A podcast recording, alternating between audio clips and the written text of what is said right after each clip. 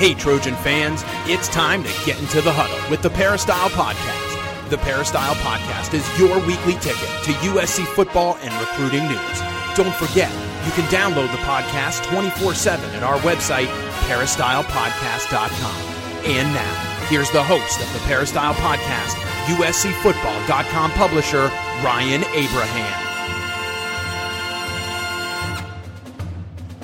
Hello, Trojan fans. Welcome to the Peristyle Podcast on a Tuesday. We're going to talk some USC summer workout football, Trojan football. Of course, heading into the 2018 season with the coach, Harvey Hyde. If you want to follow him on Twitter, you can do so at Coach Harvey Hyde or go to his website, harveyhyde.com. You want to follow me on Twitter? I'm at Inside Troy.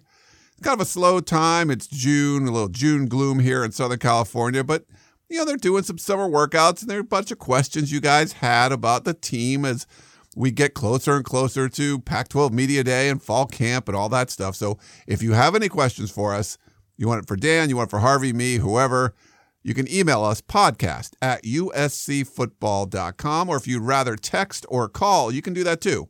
424 254 9141. Leave us a text or a voicemail. We'll play it on the podcast. And talk about whatever is on your mind with this USC Trojan football team. Getting closer and closer to fall camp, closer and closer to opening weekend against UNLV. Coach, I'm excited getting this going. We got a lot of questions today, so thanks for coming on. Well, thank you, Ryan. And uh, if you didn't hear from us last week, we want to wish you all. I uh, hope you had a great Father's Day. Ryan and I certainly did. We hope you did. And uh, now it's back to uh, getting into the summer. It's now officially summer, which means it's still football year round, and we're ready to go. So let's take some messages and calls and so on, and texts and emails, and let's get started. yeah, a lot of ways to get a hold of us, Coach. We love that. We love we love hearing from everybody. This show's based on your questions, so whatever you guys want to talk about, whatever you ask, that's what we end up talking about. So. Uh, before we jump into those questions, wanted to thank our sponsor, Southern California Tickets. They've been helping us out for many, many years. Give them a call if you need tickets for anything concerts, sporting events, you want to go to a play, you want to go to the theater. 1 800 888 7287 is the number, or go to their website. Now, we know this one works socaltix.com, S O C A L T I X.com.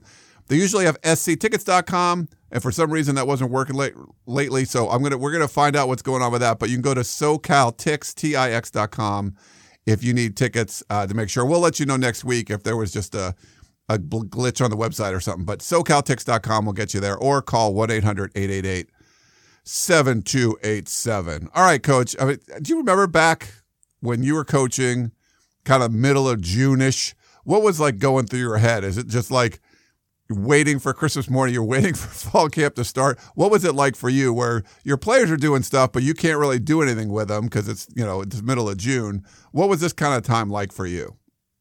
Well, you know, a lot of people think it's a time you kick back and relax, but it isn't. There isn't really a kickback time. We do it a little bit different, or we did a little bit different than what some uh, universities do, like USC. They take the whole month of July off. We didn't do that. I gave everybody two weeks during the summer I always made sure that I was uh, in the office most of the time. I took one week, then a couple of weeks off, then one week. I always was around to uh, be in charge of what was going on. Uh, we always had a defensive coach or two defensive coaches in the office, two offensive coaches in the office. We never were gone all at one time. We wanted to make sure our secretaries were never off at the same time. Our strength coaches were never off at the same time we rotated it because we operated our football program year round. Now we took different breaks and so on because there's so many things that happen during the summer months that are so important. First of all is eligibility. You've got to make sure that everybody passes the faculty rep uh, is and they're on the uh, eligibility list and you can't miss something along the way as far as grade point average or courses or courses that he needed to take that didn't count towards graduation, all of these different things. So we continuously worked with the academic side of it. We wanted to make sure in recruiting too that everybody was uh, into it. No one was getting homesick. Uh, Uh, you have to look at all these different things that are happening, especially from kids that are out of state and away from home for the first time. And then, of course, as a head coach, you are working on all the different issues such as travel, making sure that you're staying at the hotel you want to stay at, where you want to work out, what time you want to leave, the, uh, the working with the director of football operations and whoever your uh, athletic representative is to make sure that you know everything is what you want to eat on the plane, what time you want to eat. I mean, these things are all done during the summer too, and there's so much going on, especially with these camps now and recruiting. We used to have camps too. I, I think we used to have two weeks of camp. Now they have a hundred weeks of camp. So you, you you really, you know, you you're never done. But uh, it was big. It was big, and you had to be on top of it. Even when I was gone on vacation, I remember we'd be at the beach, and my wife would say, "What are you doing?" Because we didn't have cell phones, and we started to have cell phones. But I would sit on the pier with a stool. I'd borrow a stool from this restaurant or bar around the corner on a payphone and just talk to the office all day, answer all my messages, tell my secretary what to do, who called in, what the assistant coaches wanted to do, who's this, who's getting rehabbed, who looks like they're going to play, all the different things. So really, you've got your mind working all the time on how you can get better. So uh, it's not a downtime for anyone, not even an assistant coach if he's really involved, because you've got recruiting and everything else. And then, of course, you're thinking of the season and you're thinking about uh, all the things that you're breaking down in films, and you already know all about. If you're USC, you already know all about UNLV, and if you're UNLV, you already know about all about UNLV, and you you might take uh, some time sitting on the beach wherever you go and, and read all these preseason magazines. Would you like to get all their opinion of? And a lot of people say, and coaches say, "Well, I don't care what they think," but you do. You actually sit down and you read them, and and you find out what people think of you or what you're strong at or not strong at. And you read this, and sometimes you uh, better yourself by saying, you know, I never thought of that or this or that. So it's a long period of time, but it goes so fast, and all of a sudden, season the season's here, and then it's grueling. It's it's never done, and of course, right after the season, you've got the bowl games and practices and recruiting, and now national letter of intent in December. So, you know, it's a busy time. But again, you ask any head football coach, would they do anything else? No. They love what they do. Uh, they probably pay you to do the job because it's a continuance of what they've done all their life. All right, Coach. Uh, good summary and uh, recap of what the how you did things back in the day.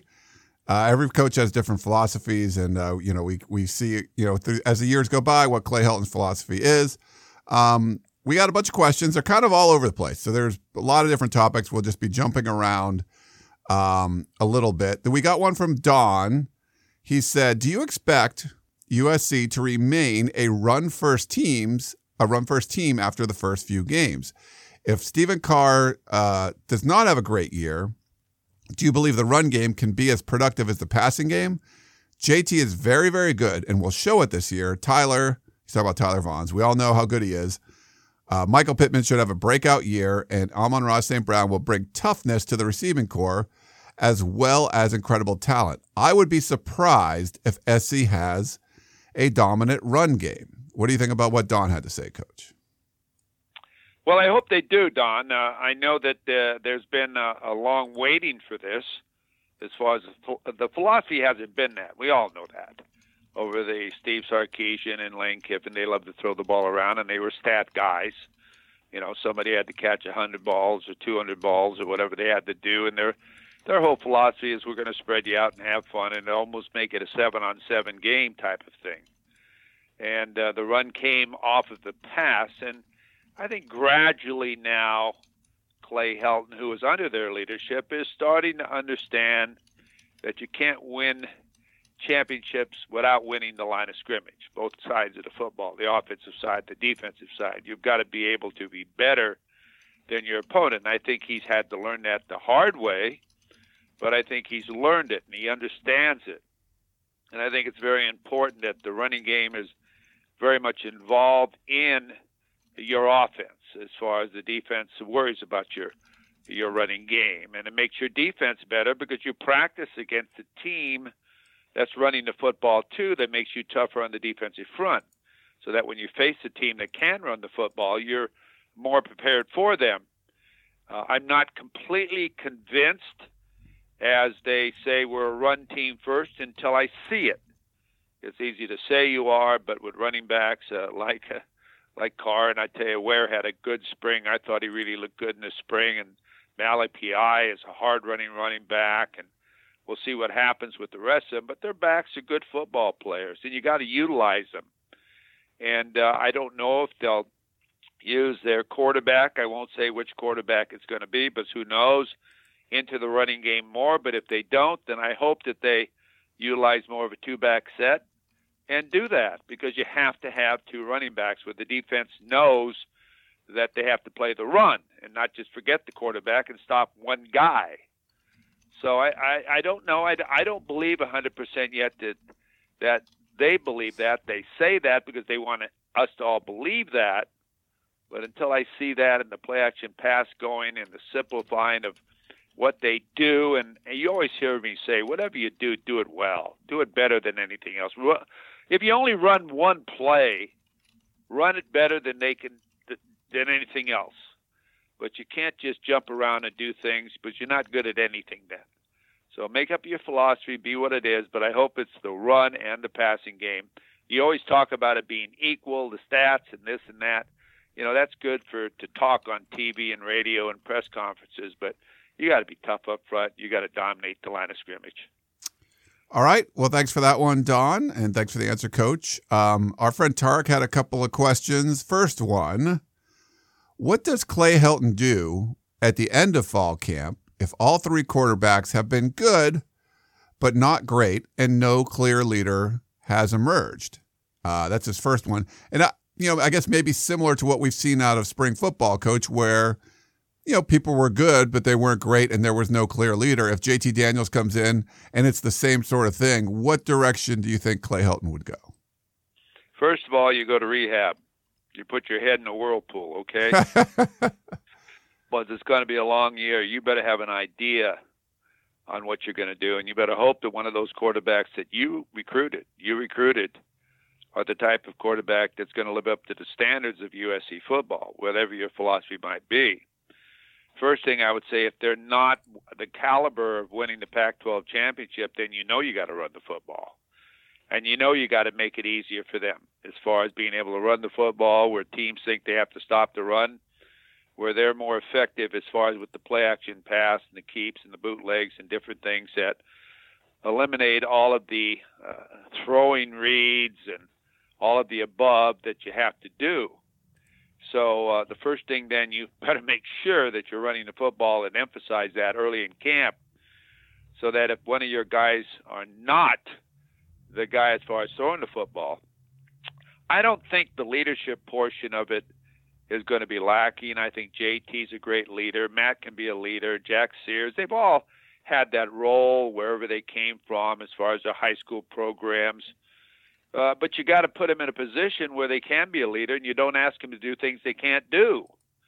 They've got to be successful at what they do, and that's your responsibility as a coach to find out what they can do to make them successful.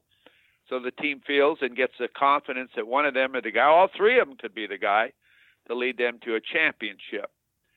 So you hope and you pray that one can do that, and if they can't do that, you're in a lot of trouble but again, it's your responsibility as a coach to do things that help them be good.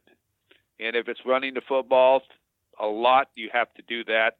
But you got to do things that bring out what they can do and utilize that.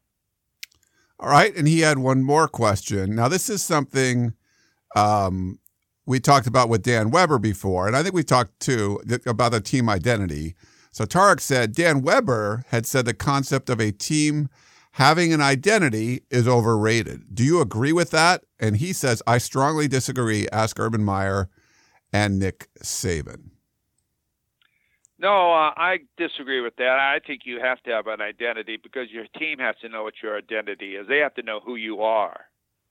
They've got to know that uh, if challenged, we can do this. Uh, this is who we are. We're to you know, we're to get off the bus better than you do. And if you want to fight us before the game, we'll do that too.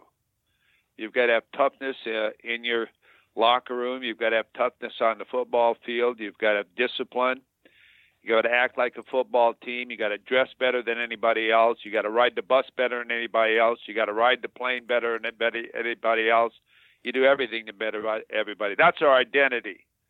We're better than you in everything we do. Don't try to compare with us because it isn't going to work. I think a team identity. We used to dress so sharp that when other teams saw us get out of the bus, they say, "Wow, I wish we could wear stuff like that." I mean, I would make sure that everybody recognized who we were when we arrived, everything we did. When we left the locker rooms, we'd have our managers completely sweep the locker room.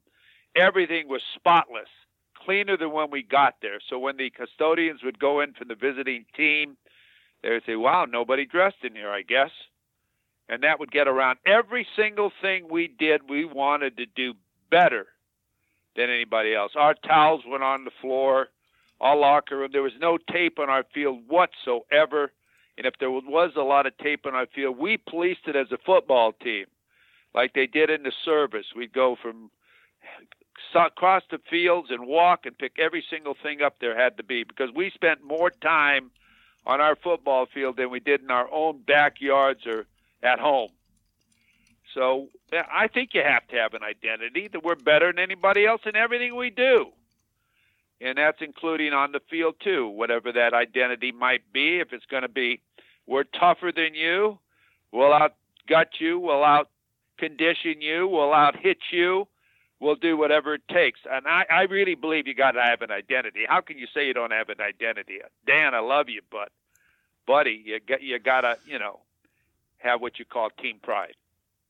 Yeah, no, I agree with you. I, I mean, I think there's lots of definitions of what an identity would be. Do you always have to do this or that? I think a lot of teams have to be flexible where most of the time you do this, but sometimes you do that. I think you, you know we saw flexibility from from Nick Saban last year, where uh, you know two years ago where they had a bunch of different guys start, and then you know in the ch- national championship game at halftime switching quarterbacks. I mean, I, I think you can have an identity where hey we're a tough, hard nosed defense, or we run the ball first, whatever it is but you also have to have some flexibility too. So that's probably, I think, where Dan was coming from. I don't remember exactly what the comment was that Tarek was referring to, but I, I would like to see. Um, I mean, I, I think Helton's had an identity where they don't do a lot of different things. Like they, people want, oh, I want to see two running backs and stuff like that. Like that's not their identity. They don't do that. You know, it's more of a spread team, and um, you know, you're seeing more shotgun and more pistol. You're hardly ever out of. Uh, uh, you know, under center, things like that. So I definitely think there's, you know, an identity there. I think some of the USC fans want an older, a different identity, uh, an identity USC kind of used to have. And that, that's probably where some of this comes from. No, you're right. And, I, and you hear me refer to their offense as 31 flavors. Uh, you hear me say a little bit of everything, uh, you know, uh, you can get by with. But, uh, you know, Nick Saban looked like a genius making that change at halftime because it worked for him. But if it didn't work for him, what would people be saying? So you got to look at it both ways. Yeah, he looked great at doing it. He did the right thing. He looked uh, great at doing it. But uh, if it hadn't worked, everybody would have said, "Why'd he do that?" Yeah. So you know, if you're a football coach, it's uh, you're damned if you do, and you're damned if you don't. It is if you get the W, you did the right thing. I think you're a guy like Nick Saban, and maybe you know if you are a coach that's not as proven, could you do that? because of the scrutiny, you know, because of that. Now, Nick Saban would get scrutinized too, but he's Nick Saban. He's, you know, five national championships or whatever. I think you, you know, you understand that he can take a risk and he's, you know, and a lot of his success has been because he's not afraid to take those risks. He doesn't care if he gets second guessed. There was, you know, there's games he lost, he probably should have won that they second guessed him and stuff, but you know, he has his own way. If he has a gut feeling like we got to make a change, he does it. So I think you got to give him credit for, for those kind of things, but he does. You're right, Ryan. You know, he does it his way. Yeah. Because now he he's he's able to do it his way. He's probably one of the most powerful guys in football. People listen to what he has to say. I know they do it in the state of Alabama. And you know, he's the only one that can decide what the discipline is of his players. They don't do that in the uh, student body office or in the president. He decides what the discipline will be with his players. He decides whether they play or not because he is now he is now that person in the athletic department. But you have to build up to that. It takes years to do that. And uh, you know, if a media person asks him a question, he doesn't feel like answering. You know, he doesn't answer it. What are you going to do about it? Right. uh, you got to challenge him? No. Uh, he'll make you look like a fool because he doesn't care what you think. He he cares what he thinks and what he has to do to win football games and do the best thing he can do for his players. And one thing Nick Saban does, he doesn't get in, he doesn't get influenced by what you think. He does what he thinks, and he can do that because of what he's accomplished. Now, other coaches can try that, and they can find out that their office key has been changed. Okay, so you know it depends where you are and, and who you are. Yeah, he's got the power to pretty much do whatever he wants, so he can do it. Um, okay, we have a uh, kind of a, I guess, a frustration uh, being expressed from Guy. He says, I am quite frustrated to keep hearing that Clay Helton's teams do not practice anywhere near how Trojan teams once practiced under Pete Carroll. To me, this is a sign that Coach Helton is either a very slow learner or else rejects the concept of great practices making for great games. Another thing that troubles me is the, and coach, you just said this, the 31 flavor offense that we have continued to play since the days of Kiffin and Sark all the way through the, to last year's offense under Clay Helton's offensive coordinator, whoever that may have been, Tee Martin or whomever. Why can't such football savvy people clearly see that one, you need to practice hard to play hard and set up a series of strategic plays called with the intent to set up future plays? Why do we play without such rudimentary offensive uh, strat, strat, I almost said strategy, strategy and logic. Uh, that's from Guy. Well, Guy, uh, you know, you hear me talk about this all the time. First of all, it's not uh, Martin's offense or Pendergast's defense. You know, do you ever hear him say it's Nick Saban? Doesn't it's uh, his coordinator's offense and defense? It's Clay Helton's offense and defense. Let's put the responsibility of where it's supposed to be. Uh, if he doesn't like what's being run on offense, he he's gonna he's gonna let Tee Martin know. The same thing on defense. Otherwise, he's working for them and they're not working for him. So first of all, I want to make that clear. Everybody keeps saying that, you know, Tee Martin's offense and Pendergast's defense. All right, good. You can say they're the coordinators, but as Clay Helton, he wins and and loses by it. His uh, career is dependent upon it, so he better be in control of what people are doing on offense and defense. And the 31 flavor thing is something we refer to because, as I mentioned earlier, keep it simple, know what you're doing. And I've always had a type of offense or defense and offense saying that if you do this, I do that. And of course, you can't stop everything I do. If my players are better than your players, and eventually, if I go one on one with you and uh, and I know what I'm doing, I'm going to have the edge. And I think if you do too many different things, you never get a pattern of what people are doing against you, and you never get a rhythm. And I think this is one thing you have to have on offense. You have to have a rhythm. You have to, and the kids got to know what the rhythm is, and the kids have got to know that oh, they stopped the the eight route or the corner. Well, if they can't they do that, we'll come back, coach, and we're going to do the comeback, or we're going to do something in the zone. Cover two, coach, hit the hit the hit the uh, you know hit the between the safety and the corner. They did all these different things. They come off the field and they tell you what's going on. You don't tell them. They know what you've taught them that if they do this, we're going to do that. Let's start doing it. And uh, you know you got to make them cover the entire field by balancing your offense so the backside can't close down on run because you got something to come around there in a moment and we're going to take advantage of that if the backside is making plays inside. So I, I agree a lot with what he's saying, and I think that you've got to be able to watch what's going on during a game, and and it's it becomes easy calling a football game. But if you jump around and do different things, you never have a pattern of what you're looking for. If they stop this play, and the kids really don't get into a rhythm either of understanding. That's why I don't believe in a lot of rotation because if a kid is playing a lot, he understands what they're trying to do defensively. He might have been be, uh, beaten on a, a blitz or a stunt the first time, but if it's the same kid in there, he's seen this before, and he gets himself in a position to block. And same with the quarterback, and same with everybody else, the linemen, and so on. So the simpler you make it, if you remember in the old days, we used to flip flop the lines. The reason why we did that was to make it half as uh, difficult to remember who you block. You had a strong side, you had a weak side, and you had the same look either way. So the weak side, we used to call them weak side, they always say, saw the same look. They didn't have to have the tight end come their way and see a completely different look. So uh, you learned half as much as you have to learn now, and uh, I think that's really important. But you know, I agree with uh, this gentleman. I think that the simpler you are, the more you understand your offense, the kids understand your offense. You have a rhythm, you have an identity, and you know what you're doing out there. All right. Uh, thanks, Tarek, for those questions. Um, a little discussion about identity. We had our buddy John in Brea. Uh, he says, I'm interested in hearing your thoughts on the camps USC has been running on campus and the practice of inviting other coaching staffs to attend. I get that they are hoping for some reciprocation or they are trying to build relationships, but it feels like they are inviting the Fox into the henhouse, especially considering how they are in a recruiting battle with the University of Florida for a highly ranked cornerback.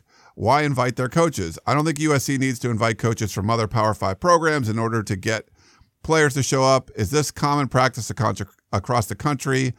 and at other schools' camps, John and Brea.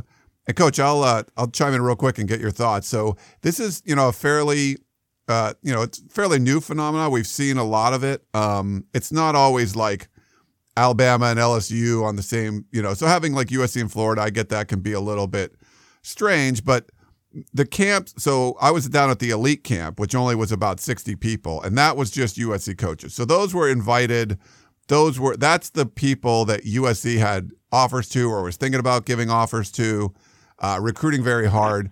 When you're talking about inviting, you know, Florida to the Rising Stars camp, it's not the Rising Stars camp of the Pete Carroll day where that used to be the elite camp. This is now. I think there were 1,600, you know, players there. It's just, it's a money grab. There's a lot of people that come to it. So getting more coaches there is a way to attract more players they're you know most of the guys out, out there aren't like uh, power five guys. There's a even there's a bunch of guys that were, but as far as being USC level or Florida level, the ma- vast majority were not at that level. So I think, that, in my opinion, it's probably the coaches kind of weighing. Well, we're we're having this camp to to raise more money. The more coaches we get there, the better. Um, that that's just kind of my thoughts on things. Uh, get your thoughts, Coach. Well, uh, I don't like it. I think somehow it has to do with some type of shoe uh, contract or something. I'm not sure if they all belong to the same shoe, Nike or whatever. But you know, why would you invite other other people to come onto your campus, see your campus, see your facilities, see what you're doing?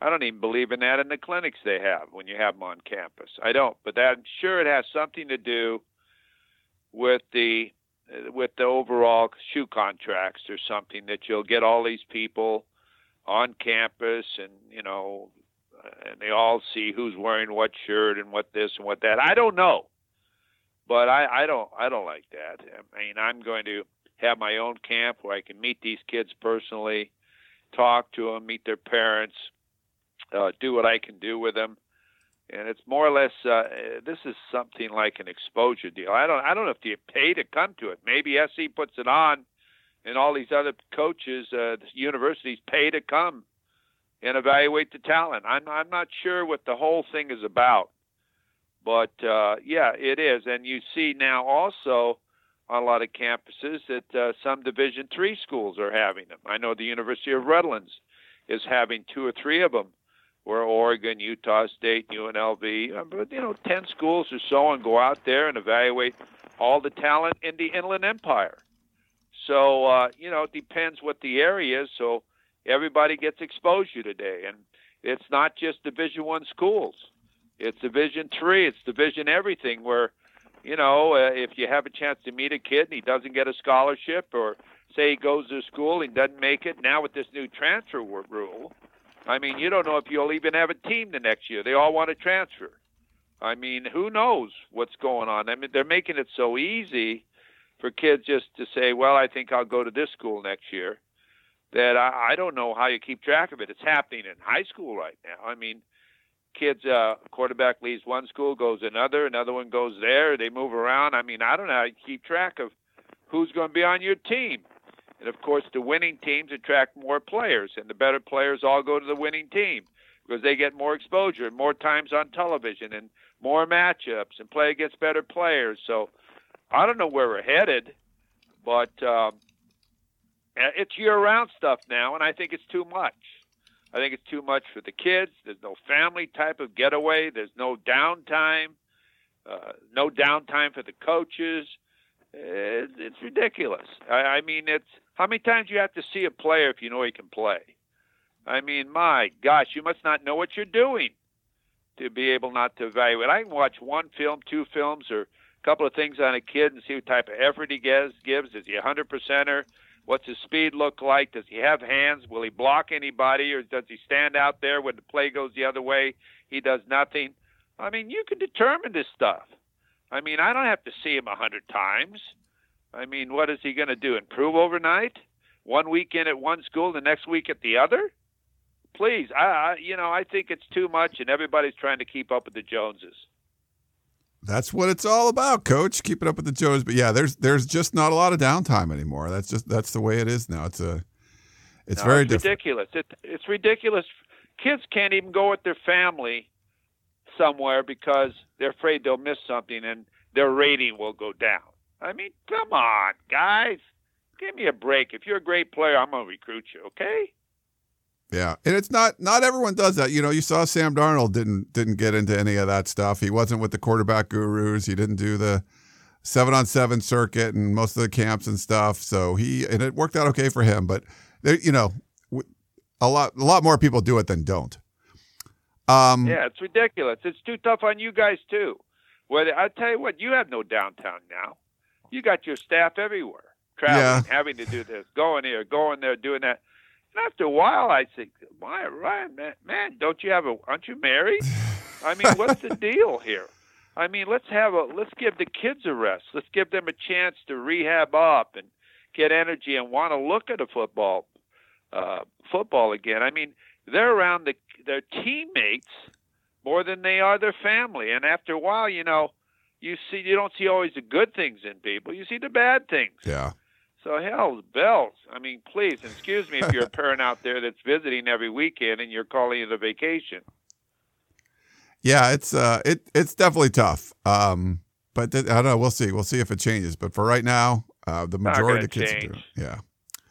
All right, we got a couple more, Coach. Uh, this is from our buddy Nick in Cyprus, uh, Big Nick, 21 USC from the P. He says, "Question, Coach. Since Ryan did a three misses in recruits since covering USC. So I'll, I'll, tell you about that in a second. Who would be your top three guys USC missed on that you think could have helped USC? Or even give us a list of the UNLV kids you missed that you regret losing. Fight on from Nick. So, what he's referring to is I did a piece uh, last week, the top three Trojan misses of the 21st century. So, these were recruiting misses. And, you know, this is my opinion, just the ones that were, to me, the most impactful, not just like, in my in my mind, it wasn't just about you missed on a guy that was like a three star that ended up being a Hall of Famer. This is more about it was going to be a big deal on signing day, and then they were a big deal in college. So the guy, I'll mention my guys, and then coach, if you have any thoughts on that, and then if any, you could talk about your UNLV guys. I put DeAnthony Thomas number one, who was a longtime USC commit, and then switched uh, a couple days before signing day after an official visit to Oregon. Went to Oregon. Um, then DeSean Jackson, uh, who didn't really want to come to USC because they had a five star guy in Patrick Turner, but obviously Jackson was uh, way better than Patrick Turner. And then we we put uh, well, I put Manti Te'o and Vontaze Burfict at number three, just because that year those were the two top inside linebackers in the country. One was committed to USC, one was a silent commit to USC. USC didn't get either one of them, and they also lost four linebackers to the draft that same year Brian Cushing, Clay Matthews, Ray Maualuga, and Kaluka Maiava. So, because of that, that was a huge, those were huge misses to me because they needed linebackers. They missed on the top two. And then the guys they got, Frankie Telfort never played. Jarvis Jones had a neck injury, transferred. And Marquis Simmons ended up having uh, 17 career tackles. So, they needed a huge recruiting class for linebackers, missed on the biggest two, and the guys they got, none of them really did anything. So those were my three. But I also mentioned guys like Jalen Ramsey, Eddie Vanderdoes, Andrus Peat, uh, Charles Nelson, um, Percy Harvin, Kenny Clark. There's some other guys too, but anyone's kind of stand out to you, coach, and then maybe um, you know, guys, any guys that you missed out out on UNLV, you thought you had a really good shot at and just didn't get, and then they end up being really good. Well, I tell you, you picked some good football players there. They missed out on DeAnthony Thomas and you know DeSean Jackson. I mean, yeah, I, I would have to agree with you. I thought DeAnthony Thomas was a Trojan. I thought I never thought Jackson was a Trojan. I don't think he wanted. I think he wanted to get out of town. But boy, could he play! I agree with you on Manti Te'o. I thought he was going to be a Trojan, and Burfict, man, I'd love to call Coach coached him. I mean, he's my type of guy. I mean, he got a lot of penalties and so on. But I'd say this guy was a football player. Wasn't he a football player? He covered sideline to sideline, and he reminded me. He reminded me of Dick Butkus. I don't know how many people remember that. You're all too young. But when Butkus tackled you, he didn't want to tackle you. He wanted to hurt you and he was an All-American at Illinois. And I mean, he didn't tackle low; he tackled high, where you could break your neck at the same time when he threw you to the ground. Well, Burfict's that type of player, and he really had to control himself, and he got in trouble where he lacked control sometimes of his enthusiasm, and that hurt him as a player. But he's a great player. And uh, Jalen Ramsey, I have to, I, you know, they had Jalen Ramsey I thought that was a done deal. The last minute, Florida State came in and took them. Hey, he's a great player. He's Jacksonville, first round draft choice. I mean, what a super player. But at least they're on the right guys. Let me tell you, you know, when you lose players like that, at least you're on the right guys. Yeah. And and that's what you got to look at.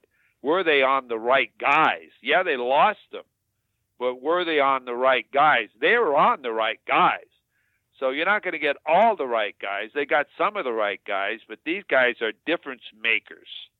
These guys are the top that make that, that you don't want to play against them if you don't get them. So uh, they played against them.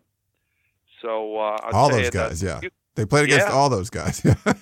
yeah, so I'm I'm telling you, you got a good group there. Now, as far as UNLV, you know, there's a lot of players I would have liked to gotten that I didn't get. I didn't want to get all the players. I just wanted to get my few, okay? My my share. And what I meant by that at UNLV, you know, be realistic. Going against UCLA, Notre Dame, uh, these schools, USC, UCLA, was something I did. I recruited the same people they wanted because they can't take everybody. And occasionally I would get a kid that wanted to get out of LA or I knew their coach, or I knew their equipment guy, or I knew somebody that would, or I had coached another family member, okay, that they knew I'd take care of them, and this was a good place for them as far as out of LA, close enough for their parents to attend the games, be a part of something new, and come in and be a, a, a big fish in a small pond, okay? And I did do that with a lot of players. I mean, we had some players that went high in the draft and played many years in the NFL. But of course, you know, uh, we didn't get the, the type of what you said. I did in one or two players, such as Reggie Farmer and a uh, Randall Cunningham uh, and a uh, Ickey Woods and a Kirk Jones and a, you know, yeah, we got some, but not the numbers. But then we built around that because eventually when they saw we'd get a Kirk Jones, we beat Texas and UCLA on him, a running back out of Poly. All of a sudden, the other kids took notice to that. They said, "Wow, he's going to UNLV," and we'd get two or three, maybe not five stars like Kirk was, but we get some three stars out of it, or maybe one four star. Because they had played with him, they knew who they were. We'd pick up other couple of players out of Poly because of it. So it was great. Like when I was a junior college coach, you know, we were pretty good and had great relationships. So when we took a junior college player, and I took a lot of them when I first went to UNLV because we weren't very good. They weren't just junior college players. I can give you their names. They're all first team junior college All American. I mean, they came in and made a difference. So I was very lucky with the junior colleges because I knew the junior college coaches And in a way, they wanted me to be successful so they would have an opportunity to be a Division One football coach too, because I was the first to ever do that. So I got great players because of their help, and uh, they knew I'd take care of those players. So there's a lot of reasons you get great players, but hey, I lost a lot of great players, but I remember the players I did get. Yeah, you got some good ones. So you, those are the ones that are good to remember. Um, all right, we got one last thing. Uh, this is from uh, Marcel in the San Gabriel Valley. He says, I rewatched USC's game versus Notre Dame in South Bend with Matt Barkley at quarterback. It appeared to me that Lane Kiffin called a great game and kept the Irish defense off guard. I'd have to go back and look. I don't remember. Um, do you believe our current offensive uh, offense or of strategy is to pound the ball, mix it up, or what is our offense offensive philosophy? Where where does USC rank in the conference as far as offense goes? And lastly, who is under more pressure from the alumni, Helton or Harbaugh? Marcel and San Gabriel Valley. Man, that's kind of all over the place. So I, I, don't really remember what was going on in that game. I'd have to go back and, and watch.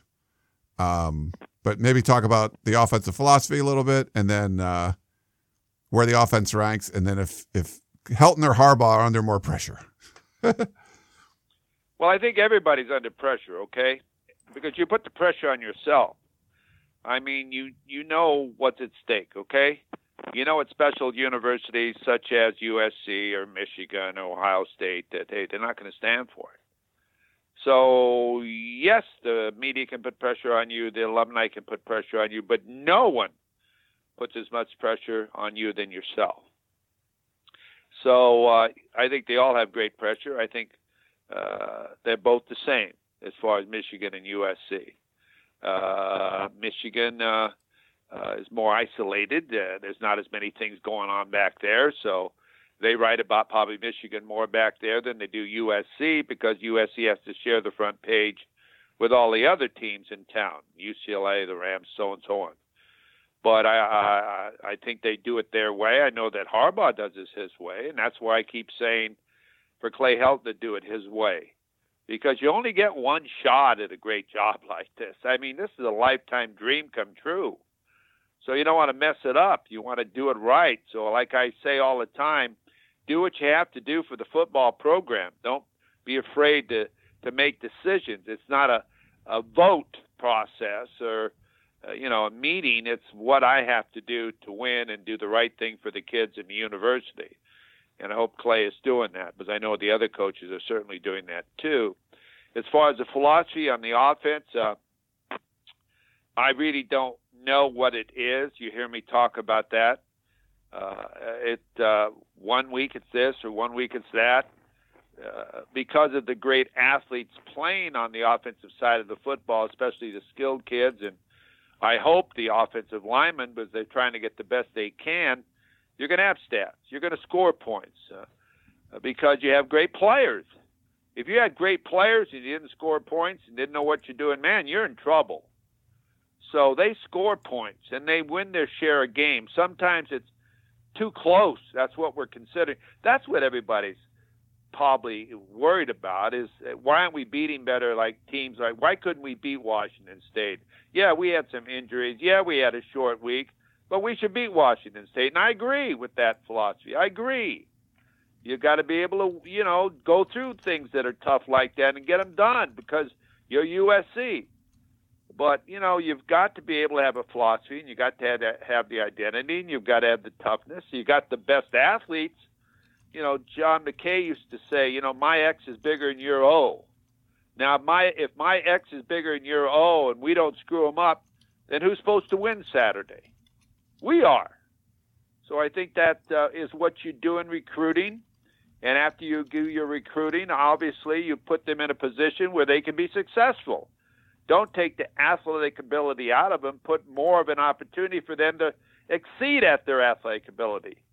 So I think that's what the philosophy should be. I don't know exactly what they do offensively and defense. I know what they do. They're going to attack you. They're going to try to play on your side of the line of scrimmage. He's uh, afraid. He's not afraid to take a chance.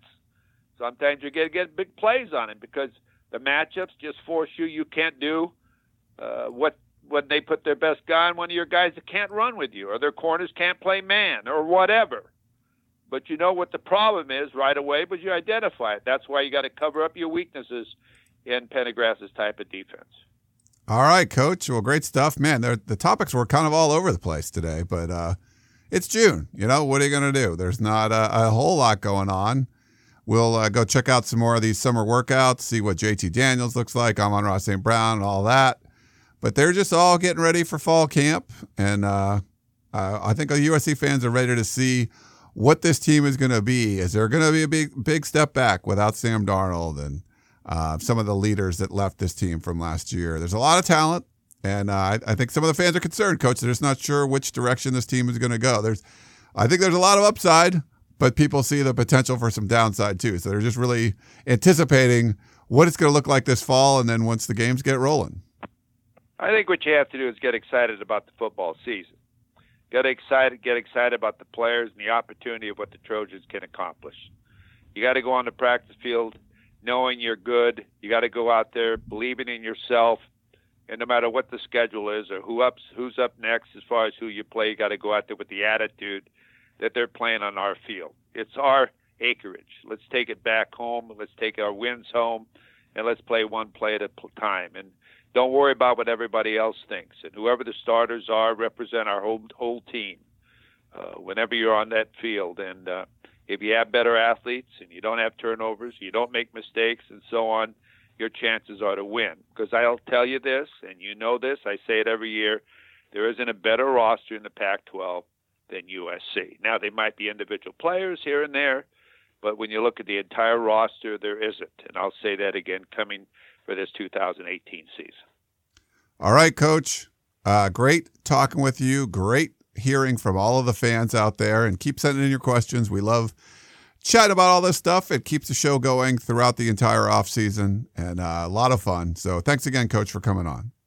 Well, thank you very much. Everybody have a great week, and we'll be back with you next week with more Trojan football. Sounds good. All right, the Coach Harvey Hyde. Follow him on Twitter at Coach Harvey Hyde. Thanks to Southern California Tickets for being our sponsor, and thanks to all of you for listening to our little show. Uh, this is Ryan Abraham. I'm the host, and we will talk to you next time. Tickets, tickets, tickets. SC Tickets is your concert, sports, and theater ticket source. We have the tickets you need to any event worldwide. Football tickets are now available. Call SC Tickets now at 1 800 888 7287. 1 800 888 7287. That's 1 800 888 7287. Or visit us on the web at sctickets.com. SC Tickets, Concert, Sports, and Theater.